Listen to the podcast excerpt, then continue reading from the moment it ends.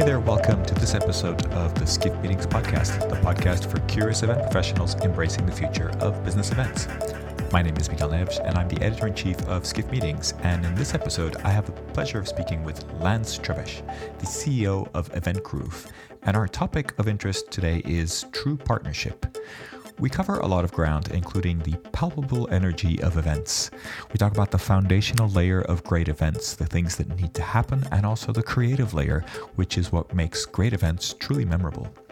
We talk about clear and fair pricing, something that Lance really believes in, and it forms the basis of what Lance calls a true partnership. We talk about how Lance and his team love to help organizations start to run events digitally and we talked about how Lance thinks that we've crossed the Rubicon on remote work, but that events are magical in the way that they bring people together, and he doesn't see that changing anytime soon. I hope you enjoy listening to this conversation, and I invite you to check out the other episodes of the Skift Meetings podcast. You can find them on our website or by subscribing through your favorite podcast service.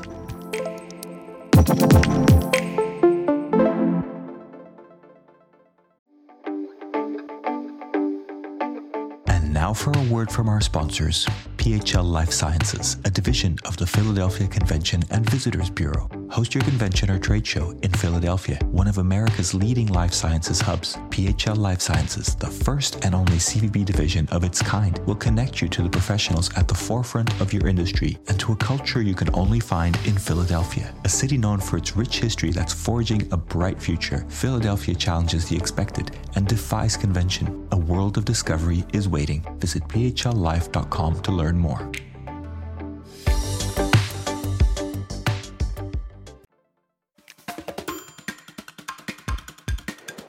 Hello, everybody. Welcome to this episode of the Skift Meetings podcast. Today, I am delighted to have Lance Trebesch here, CEO of Eventgroove. Lance, welcome to the show.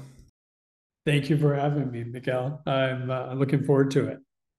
So, Lance, we met only recently, I think, at IMEX America. A common acquaintance introduced us, and I learned about uh, your company, Eventgroove, which I have to admit I was not familiar with. So, I'd love to start there, and but you know, take us through your kind of journey and what I usually ask our guests, and hopefully you'll you'll uh, you'll uh, you'll also have an interesting insight into that. Is is the moment where you kind of understood or figured out the the events industry?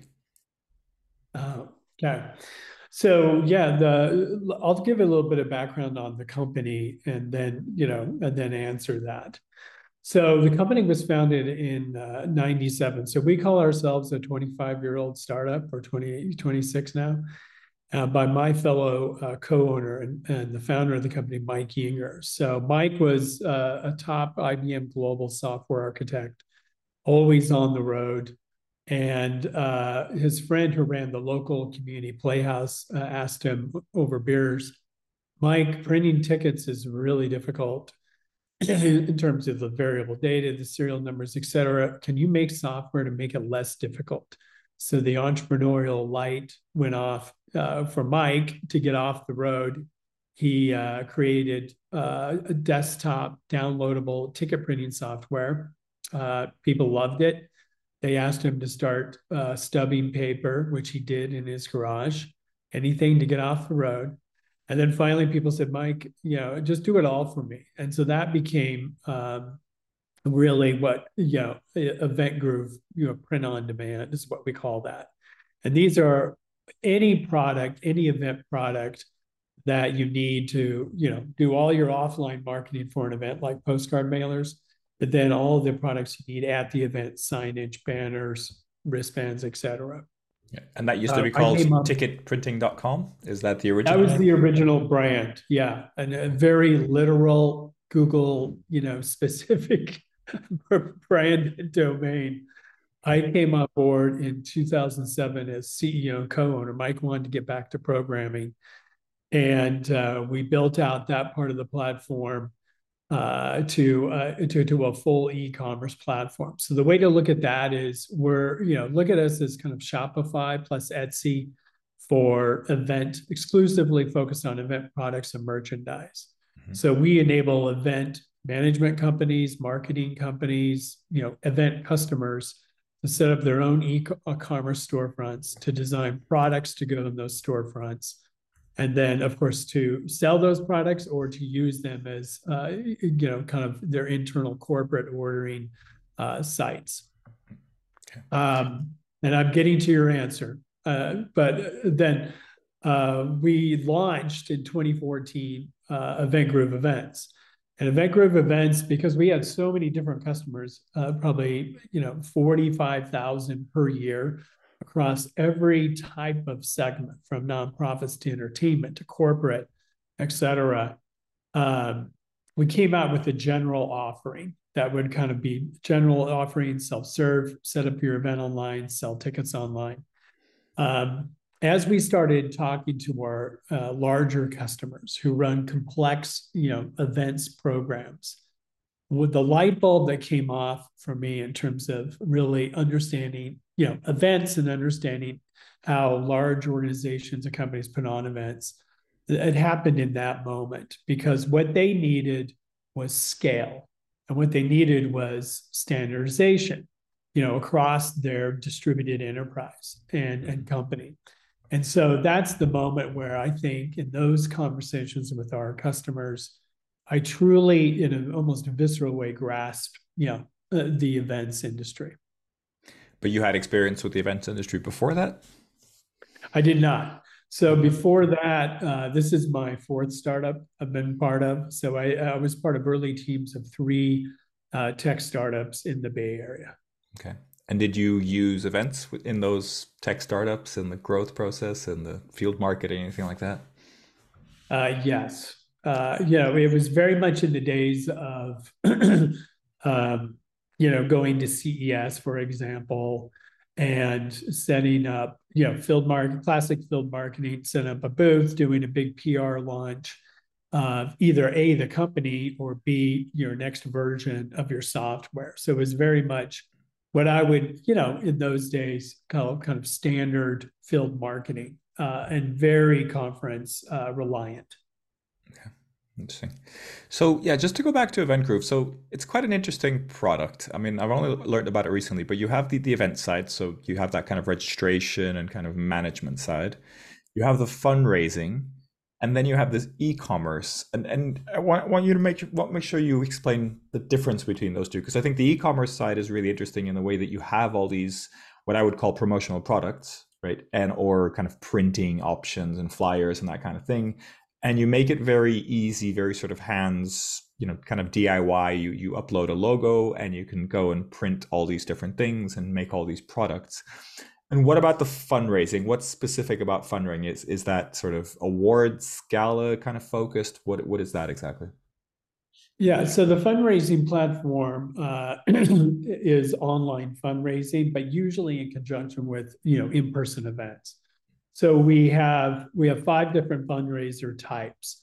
Number one are auctions. Number two are raffles, uh, sweepstakes, crowdfunding, donation pages, and then one kind of horizontal, if you will, that goes across those is peer-to-peer fundraising, which means you know peer-to-peer, of course, means you know competitive team fundraising.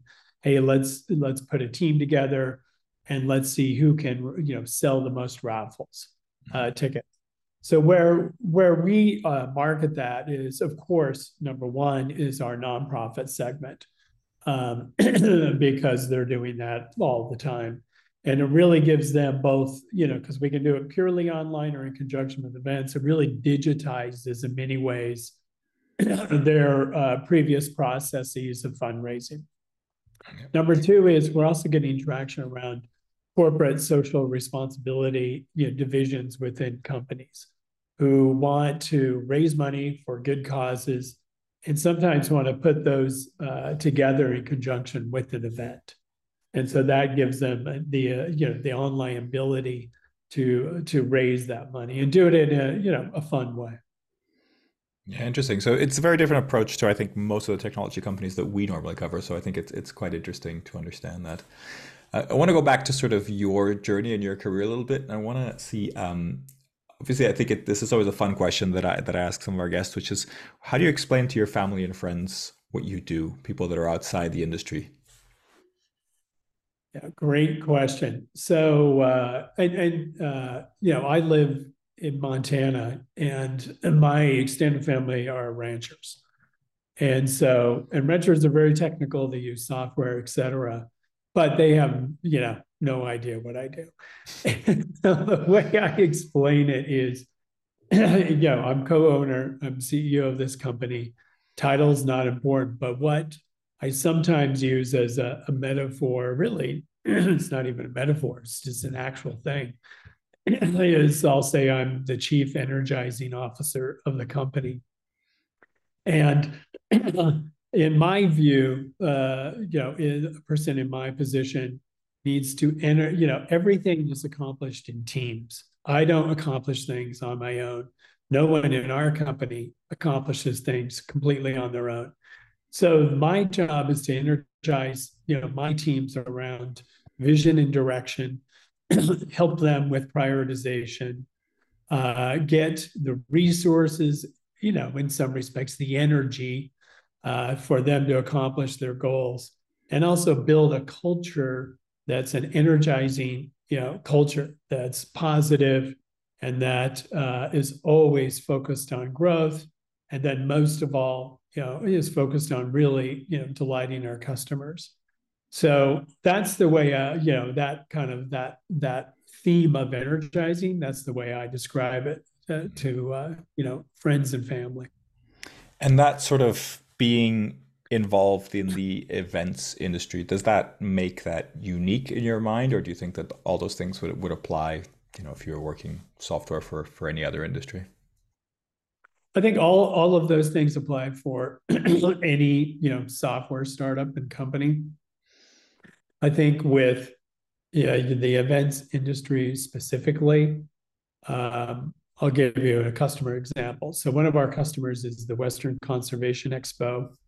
They do uh, it's a expo in Salt Lake every February, forty-two thousand people, uh, three nights of pretty complicated banquets, uh, galas, all sorts of events and tracks along with it 700 exhibitors um, the what i would when i describe that of course to friends and family there is an energy kind of component to that. And and that's where where frankly you know i get a lot of energy is when i actually attend my customer events and i see you know just the palpable energy. People love to be together. They love to be going to things they're passionate about. And uh, that definitely fits into kind of this, you know, energizing theme, if you will. Great. Yeah, couldn't agree more. So, want to talk a little bit about events and and the way you look at events and what in your mind are the kind of key ingredients to make events really work. Uh, now, you know i'm sure i'm sure they would involve your your tools and your software but i think from from a planner perspective what do you think are the things that really make events stand out and become really memorable for for those participating yeah i, I look at this as in my experience there's really kind of you know two layers to fantastic events there's a foundational layer that uh, goes around goals you know, and it, you know, it's kind of a tired framework, but it nonetheless it works around goals, people, technology, and processes. And that foundational layer is uh, the goals part of that, of course, is for the whole event. But it really, if you don't have goals, you really just don't have a foundation of what you were trying to achieve. Number two is, of course, with people, you know, it's an interesting, at least from what I've observed and been a part of, it's an interesting mix, diverse mix of generalists and specialists. And it's also a diverse mix of temperaments, you know, from the de- detail oriented person who's so invaluable to the, you know, visionary kind of broad strokes person who really kind of takes the, the, you know, the, the, the, the strategic themes of that event to a different level. Um, and then you know with a lot of events of course it's really not uh, it's just good process and good process execution which is you know sounds boring but boy if you don't do it it really causes a lot of pain And then the final part of that, you know, those four cornerstones of the that foundational layer, you know, is the technology. And does the technology enable you to scale? Does it uh, give you know a, you know a great attendee experience? Um, does it uh, and then of course is it cost effective, right? Um, now I've talked about the foundational layer. On top of that, though, is what I call the creative layer. And the creative layer is bespoke. I mean, and it, it's it, it's really kind of this broad palette of how do you how do you create a unique event? And even if it's the same event every year, how are you differentiating the event? Um, and what are the what are the variety of things, experiments even that you can add in that creative layer to make it memorable? And, you know, so many events are annual. And I think the ones that are most memorable are the ones that have, you know, really focus on that creative uh, layer and, and not trying to do the exact same things. The exact the same things, of course, happen uh, because, you know, there might be, you know, uh, a dinner, right, as part of the, uh, the, the event. There might be a conference. But I think that creative layer is really important to kind of marry to the foundational layer. I like that. That's a very um, clear separation there, and I think it kind of, like you say, having the right people in the right roles makes a big difference there. So I know that um, we spoke recently about this kind of idea of saturation on digital channels, right? Um, I think digital, online. You say you talked about online auctions and fundraising. Um, I think it just seems to be the go-to place where people do business. But I think you said you were seeing uh, a saturation there and a turn towards events and other things as well. Could you talk a little bit about that? Yeah. So I'll, I'll um, so prior, I'll, I'll, use a couple of the customer examples. So one of our largest customers is one of the largest national nonprofits in the country. They run uh, over 6,000 events on our platform. And uh, they're very much kind of an in-person, uh, in-person, uh, you know, organization. Of course, COVID hit, and you know, we we immediately on the platform enabled virtual uh, virtual events. We they they really uh, really um, they really started using the online fundraising platform, and so all of that helped them really uh, you know survive and even in some respects kind of catalyze you know more of this kind of what you would call digitization of their of their you know, of their company and their and their processes their core processes and operations but um you know the the saturation we all feel it this is nothing original here. Saturation of looking at screens uh, really uh, uh cannot ever be a substitute for the in-person experience. Um, and the in-person experience is not only the community building of let's say you're an association your members if you're a nonprofit kind of your donors and your passionate followers but it's also with of course with corporations uh, you know and with customer retention customer you know customer uh, you know relations as well as driving new customer acquisition through lead gen. And so what what we are seeing at least within our platform is a fundamental return to in-person events in-person events that are leveraging technology but not overly relying on it um, the the mo- the moment of magic of course is the event itself yep that's what uh, i think a lot of listeners will be focused on is that moment of magic and i think it's the it's yeah, it's that moment that matters in many ways, right? We can do a lot of the things online, um, but then when we come together in person, when we gather, I think it, it is that that moment that does matter. So um, I think we've understood a little bit about Eventgroove, which I think is an interesting structure. One thing that stands out for, from from what I see on your site and from the things that I've read is this idea of true partner pricing, um, and um, I think a lot of companies in the industry, and I won't name any, but do try to have very rigid contracts in place, very long term contracts. And kind of the pricing of event technology has been challenging for many planners over the years. Um, you've gone for a very transparent and, from what I can tell, a very um, direct approach of uh, people. You charge people when they're making money, when they're getting registrations, and you keep the um, the contracts very short and kind of directly aligned to the events. Explain a little bit about how it works first, but then I want to talk a little bit about the thinking behind it and and why you think it works. So I mean why it works in terms of the the technical side of you know what you do, but then why you think it sure. works, the psychology behind it. Yeah, well, I would, uh, if you don't mind, Miguel, I'll start with the thinking behind it. So, as you may recall, when Salesforce launched, they had the red circle slash that said software in the middle because basically in the world of you know on-premise software on-premise licensing salesforce really pioneered you know the software cloud. So if you think of that you know our circle slash if you will around event platforms is you know in that circle of the red with the slash would be business as usual. And you know we're really passionate about this uh, you know being transparent being upfront and really being completely aligned with our customers and partners and we do it in the following way number one as you mentioned we have a service fee model 2% of the registration or ticket value plus 50 cents capped at $9.90 so what we like about that is that we only make money when our customers are making money. E- events can be seasonal, they can be episodic.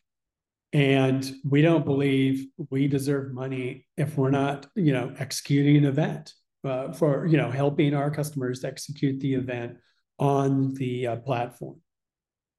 Um, so that's really, really important. Secondly, is uh, you know, there's you know, in current kind of con- event platform contracts, there's all sorts of uh, add-ons. There's all sorts of uh, things to watch out for.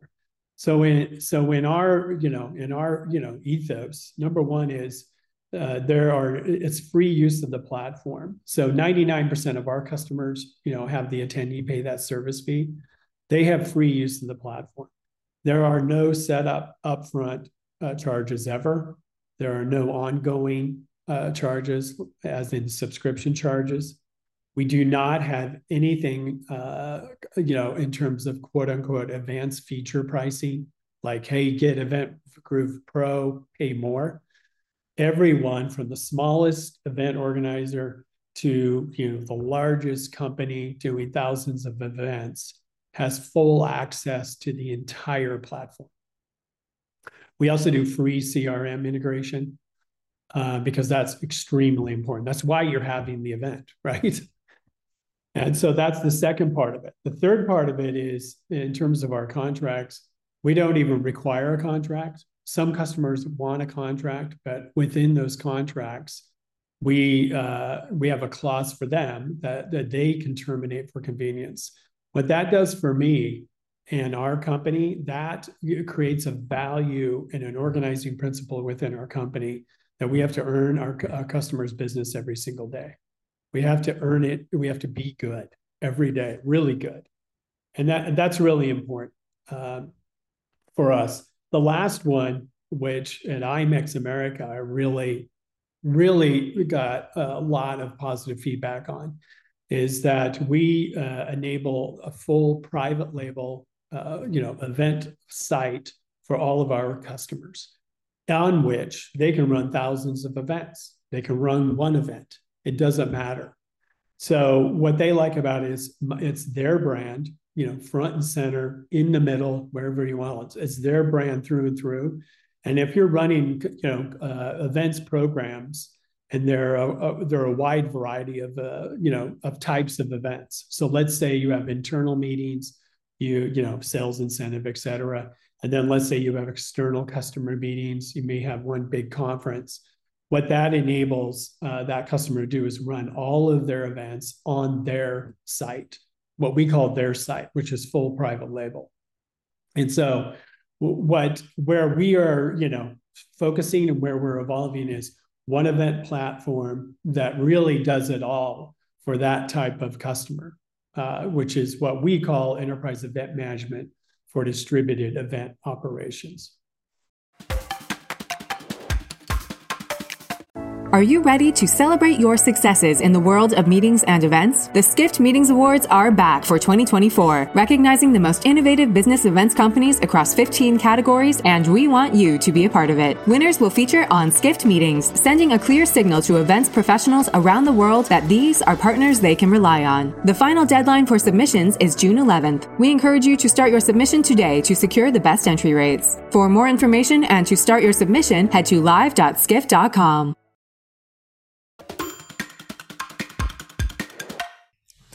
And so I think safe to say your, your customers tend to be in the nonprofit sector and then have multiple events, multiple chapters, different kind of activities going on in different parts of the world or different parts of the country.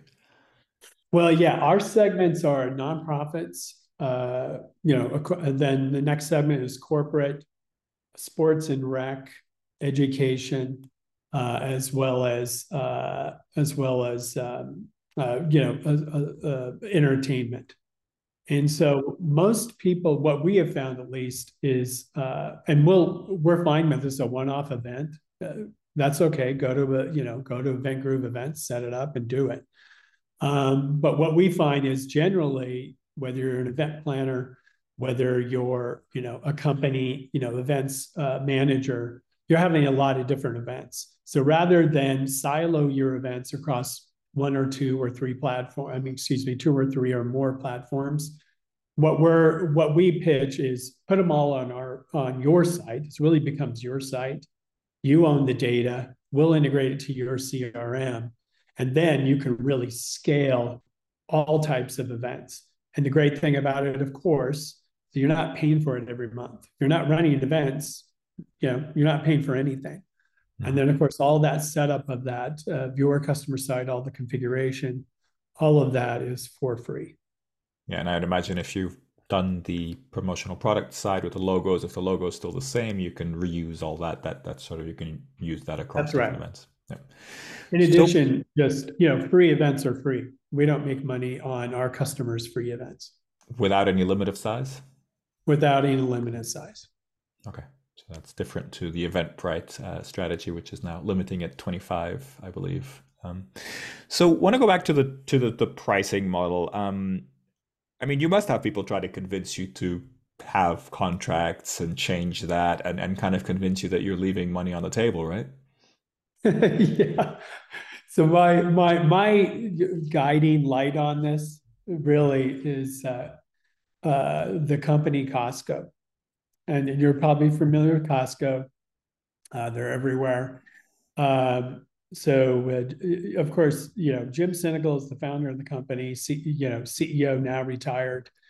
Uh, he was uh, asked in almost every analyst meeting uh, to why don't you on Wall Street, of course, why don't you raise your prices? Because of course, Costco only has a 14% markup. And he said, if we raise our prices, that breaks my trust with my customers, and I'll never do it. and and there were and in those conversations, from what I have heard, I mean, this is all public knowledge, right? Uh, they were asking for like a two, two, you know, once you raise it two points, like 16%. percent mm hmm And he just said, no, we'll never do it. It's never going to happen. And um, you know that's just you know the way we're building this. We want to build something different. We don't want to do business as usual. We think you know life is hard enough and events are hard enough that why spend you know a month to two months negotiating a, you know a lock-in long-term contract? Uh, we want to get our customers going and uh, and uh, you know that energizes us. And also frankly you know the benefit for us is our sales cycles are you know are much uh, are compressed meaning they're quicker. Because either a customer you know wants to go with us or not. But the whole negotiation contracting all of that crap we just don't need to do. They know exactly what they're going to get and it's a lot. Yeah. Really interesting. And do you find that you i don't know if you have any figures to compare with other companies but you find that you're sort of you know the amount of time that an average customer stays with you is um, is longer because of these kind of policies? Yeah, we have. I mean, we have high customer retention, mm-hmm. and so um, in general, you know, once uh, you know on the e-commerce side, once a customer gets to, to uh, three uh, two purchases, they stay with us for years. On the event side, once what we have found, once we get a customer set up on their own site, uh, and they become not only operationally invested in that site, but they have become emotionally invested because it's their brand and it's their control. And they can control you know complex event programs you know at different layers of the organization. So you know uh, you know i don't know what the industry you know standard metri- metrics are but uh, you know we we definitely keep customers especially when we get them on their own sites. What about future thinking for the company? Where where where are you hoping to to head next? It doesn't sound like you're in explosive growth mode but it sounds like you're steady. What are you what are you seeing ahead? Yeah. So we're we're fun you know we're a bootstrapped company. This is the first you know bootstrap startup i've been a part of. The last three were venture backed and so there are trade-offs to any approach, whether you're venture backed, whether you're PE backed, or whether you're bootstrapped. The trade-offs for bootstrapping a company are, uh, you know, the positives are you can really build out a long-term strategic direction, and you can do things that, you know, a typical VC would say, "Well, why are you doing that? You got to stop doing that." Uh, including probably, you know, how we price, right? Um, and so uh, you know there's great benefits in that. The the trade-off of course is things you you move slower. You have to live off your own cash flow. Nonetheless uh, i would take now having done both now i would definitely take bootstrapping because i think it's uh, i think we have built really you know uh, our focus has been building the platforms. And the platforms are you know we took long-term strategic you know focus on building those and the platforms are solid and they're at the they're, they're able to scale from of course the smallest event or uh, to the largest event to the smallest from the smallest customer to the largest customer. So we have getting to your you know that's a long preface miguel to your question but we have a lot of surface area for a small company. We have a, a full full-fledged e-commerce platform in four markets we have a full-fledged events platform, same, and then we have fundraising. So for us, our, you know, our focus right now, and I, you know, I look two to three years out tops because it's all about execution. Number one is just making those uh, those three platforms integrate better and work together better. And so, for instance, we just added a feature where on the registration confirmation page, we integrated an e-commerce, the ability to integrate an e-commerce storefront there to cross-sell and upsell promotional merchandise at the point of registration. So concept being the person, you know, who just had their wallet out can now wear merch to the actual event itself. Um, so integration is a, a real big, you know, focus for us. I think the other focus for us is uh, is more you know global expansion. We just launched uh, you know multi-language capabilities on the e-commerce platform. First language being Spanish. Uh, we're going to continue do, you know launching those on the events as well as fundraising. And then finally, we want to make it even easier uh, uh, on you know, all three platforms for someone to come in, set up their their site entirely on their own, walk through the configuration questions, and then have a full private label, you know, full full fledged events platform of their own. Right now, we can do that in e-commerce, and then uh, we're going to build that out uh, on the events platform. And you know, one of the segments we're looking at and why we're doing that is, you know, one segment we want to get better, you know, more acquainted with and uh, and more we want to empower more is really the experiential and the event marketing agencies. Because so many of their customers you know come to them with an event concept or an event idea or just an event they're doing. They need executional you know uh, ideation executional help Many of those customers going to those agencies do not have registration platforms in mind. They do not have an event platform in mind. I would love to empower those uh, event marketing agencies to have their own under their brand, and they can offer it to their customers. We could do that today. I would just love it to be even, you know, self-serve. Are you then going for the SaaS model here, or is this a little bit different? No, the pricing would be exactly the same. Uh, we do uh, we do uh, rev share with uh, you know partners like that. Um, so if they it's still a service fee model, but then we'll work out a rev share with them. So they don't pay anything up front. They can market it, and then only when their customers you know are you know you know their customers customers I should say are buying you know registering or buying tickets. That's when they you know make the money. But on the events platform, just in general, do you see it going more towards a SaaS model? Because I see that you're you know you're very involved in the customer service. That's a big part of also your offering. Do you expect to be sort of more hands on, or do you think people are looking for something that's sort of more hands off? I mean. Okay. Yeah. Let me. I misunderstood your question. So we are today uh, what you would call a SaaS usage model, and what I mean by that is we're software as a service in a usage model uh, based pricing. We're not SaaS, you know, subscription as a service, right? And we'll we'll we'll never do that. Um, we will, as and this is part of kind of our our true partner pricing. We will always help people with setting up their events.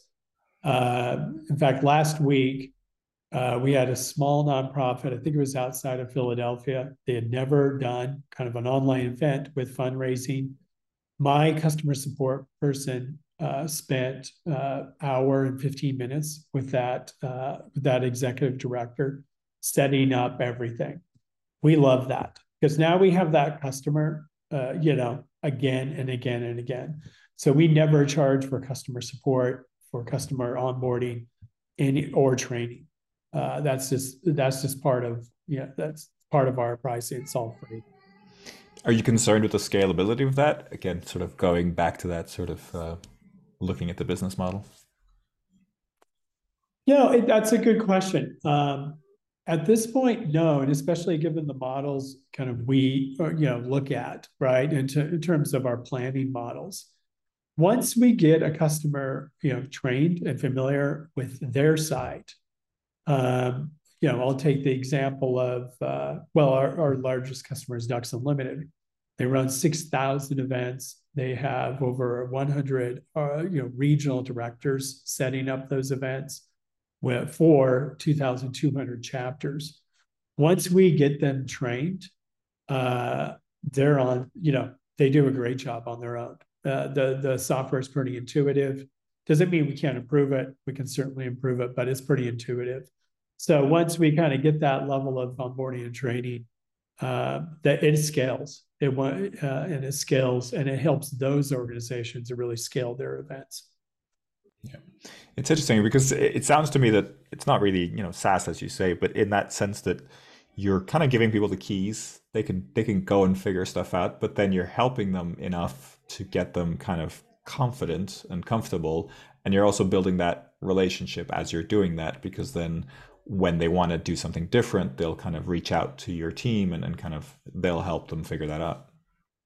Yeah, absolutely. Uh, we, um, we, you know, and, and if they need, I, I would really say, and I think our customers would say this, you know, we provide a white glove service all the way uh, to, to, their, you know, their first set of events. And, and if they want to get, uh, if they need more help after that, we're certainly there to help them. There's a lot of uh, there's some you know organizations that are what I would say have not entered the digital world of events. Frankly, we love that because it's a great opportunity for us. And There's no question there's more upfront customer support uh, involved with that. But once we get them there, uh, they they stay they stay with us because it, frankly, no other company will do that especially at the level of pricing that we offer. Yeah, it's small margins, but it sounds like you're making it work. So, so congrats on that. Yeah, thank you. It's a lot of hard work, but it's worth it. So, I want to zoom out a little bit now and talk about kind of bigger picture things. Um, focusing on the events industry, our audience is, is mainly on the planning side of the events industry. What do you think the biggest challenges are currently in the events industry? Yeah, I as I I kind of look towards, especially given the time of year, Miguel, I'm looking towards 2024. And what what I'm observing are a couple of things. One is I think it's pretty uh, it's pretty obvious that the economy is going to slow down. Uh, you know, CFOs are talking about it, and when a CFO is talking about it, they're going to go to the other you know CXOs including the CMO, and say, okay, what's your budget? And of course, a component of the budget are events. And where can you either stay flat or where can you cut? Or, you know, if you want an increase, you better justify it. So I think we're going to be in an environment of a slowing economy. At the same time, there's and it's not or, and people realize that you know in-person events matter. But I think that's going to be important. I think you know all the budget line items of any particular event are going to have more scrutiny. Uh, people are going to find ways to save money because they want to drive a, a higher event ROI, and that comes down to the tech, you know, and tech event platforms they're using. Um, I'm, you know, I even at IMEX America, you know, I started sensing that people wanted value and Tim O'Reilly, you know, Silicon Valley guru, et cetera, he he has this great guiding principle that I've used in all the startups I've been part of is you have to create more value than you capture. And I say that to my team all the time is that we really need to create more value than we capture. And if we do that, we have long-term customers. But it, so a slowing economy is number one. And so I think the other uh, the, the other one that's uh, really important that is in numerous conversations right now is really sustainability, and you know, uh, making people feel good that they're in you know that they're at an in-person event, but that in-person event and that live event has done you know nearly everything possible to make it sustainable. Uh, so you know the no guilt climate friendly event right? And so, one of the ways that I think you'll uh, you'll see this kind of uh, come to fruition in 2024 is that you know any event has a number of different vendors, and of course, to help you execute that event, I think in those vendor contracts you're going to see more and more event organizers uh, have uh, sustainability uh, sections, and you know we we've you know we've been on this uh, you know train for a long time. So since 2007, we have donated 42% of our net profits to climate and conservation. Number two is every shipment of uh, products from us is entirely carbon neutral. We pay for that. Number three is we take a percentage of our revenue, top line revenue, and uh, we uh, donate it to Stripe's carbon removal program, which literally is removing carbon. Number four is we also make sure all of our web hosting is entirely powered by renewable energy. And then lastly, our production facility is 100% uh, powered by wind energy. So those are, you know, and I, I, feel, you know, I don't mean to boast about that, but I'm really proud of what we're doing there because there there is no event platform that has done more around sustainability, climate, and conservation than us. That is a bold claim. I'm going to test others to see if, if they can match, but but I, would say yes. I'd say you you're doing it, everything I know from a technology perspective. So I think that's uh... well, it's real money. You know that we we've literally donated real money. So I'm happy to, you know, happy to go head to head. What about your vision for the future of of the, the industry and kind of if how events are run? Do you see events being very different, let's say in, in five or, or ten years time, than than how they are kind of today? Yeah, even though I'm a tech person and I love tech, and I could, you know, expound on AI, I could expound on AR, VR, you know, all of that. All of those will play a part, but fundamentally, you know, we're we're we're a tribal species, and it's going to be those moments of magic and interaction of looking at another human being or in a group of human beings and conversing and talking and collaborating or being in a moment where you're learning, right? And light bulbs are going off. And that kind of energy. And, you know, as you know, we all have mirror neurons in our frontal cortex. I'm getting really nerdy now, as my kids like to say. Those mirror neurons are really important because that's, you know, kind of who we are as a social species. And uh, technology can perhaps augment that, perhaps enhance that. But I really think uh, events at their core will be what events are today. Well, thanks. I think that's uh, reassuring for a lot of uh, for a lot of people in the industry, and I, I think I, I tend to agree with your with your vision. What about attracting the younger generations? Because that's something we've been covering a lot, and um, you know, for some younger generations, it doesn't feel as as an exciting as an industry as it maybe once did. Um, do you have any thoughts for kind of people entering the industry, how they should, how we should attract them, and how they should think about the industry to be successful? Yeah, I think uh, uh, one thing, if I was trying to attract people to the industry, um, I think this concept of there's no question that we've crossed the Rubicon on remote work. And you know, people are going to have either hybrid, you know, uh, workplaces or they're going to have remote workplaces. And I think for the younger generation, as I've, you know, counseled, you know, my my son who's now entered the workforce, it is really important that they, you know, be with their co- fellow coworkers. It's really important to go out and you know go to events, even though they quote unquote have the option of working at home. So what I would, you know, do is really leverage the excitement of travel and the excitement of being with people. Give them you know an organizational framework to really navigate an event well to you know not only navigate but also have fun. Bring other team members to it. And i think that becomes a new you know frankly you know employee benefit uh, of travel of going to at least you know certain amount of conferences per year and getting them involved. And, and I'm saying this, you know, getting them into the events industry can also be part of that. But I would really key off on the remote work and, and, and helping people understand, you know, it's really fun to be together and it's really fun to execute physical events, right, with real people. And um, and I think uh, that's what I did. The second thing, you know, this is more general career advice is uh, for people entering the industry.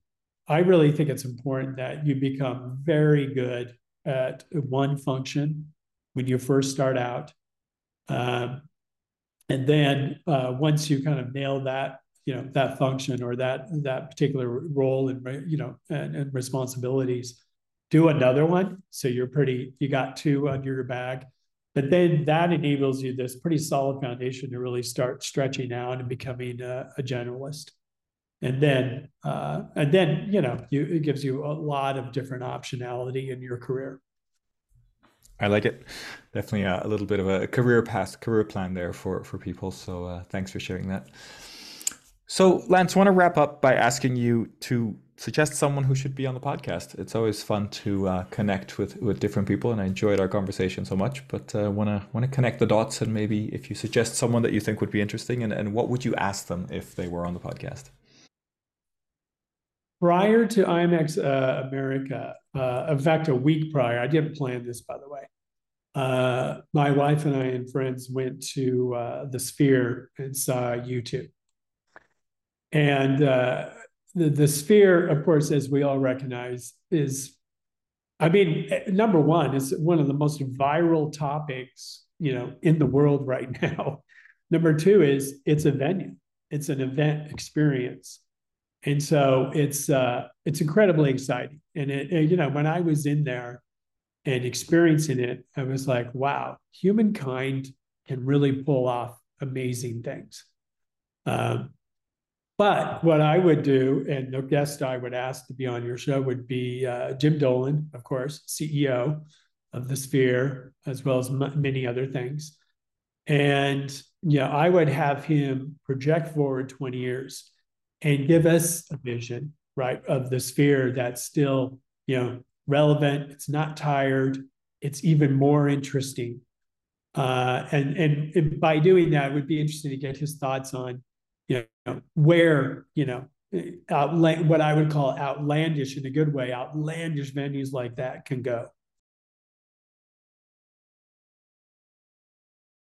I think it would be fun to have him on the show and, and ask him those questions. I, I'm very curious about this. I've not experienced it personally, but I was in Vegas for IMEX America and saw it from the distance, and uh, and it definitely seemed uh, nice. And it's always interesting to see that you were very impressed by it, being a kind of an event technology expert. So, uh, so um, Lance, thank you so much for joining us today. It's been a pleasure. I hope you enjoyed the conversation as much as I did. And uh, to our listeners, thank you for listening. And I hope you join us again for future episodes of the Skift Meetings podcast. Thanks again. Yeah, thanks, Miguel. I really enjoyed it.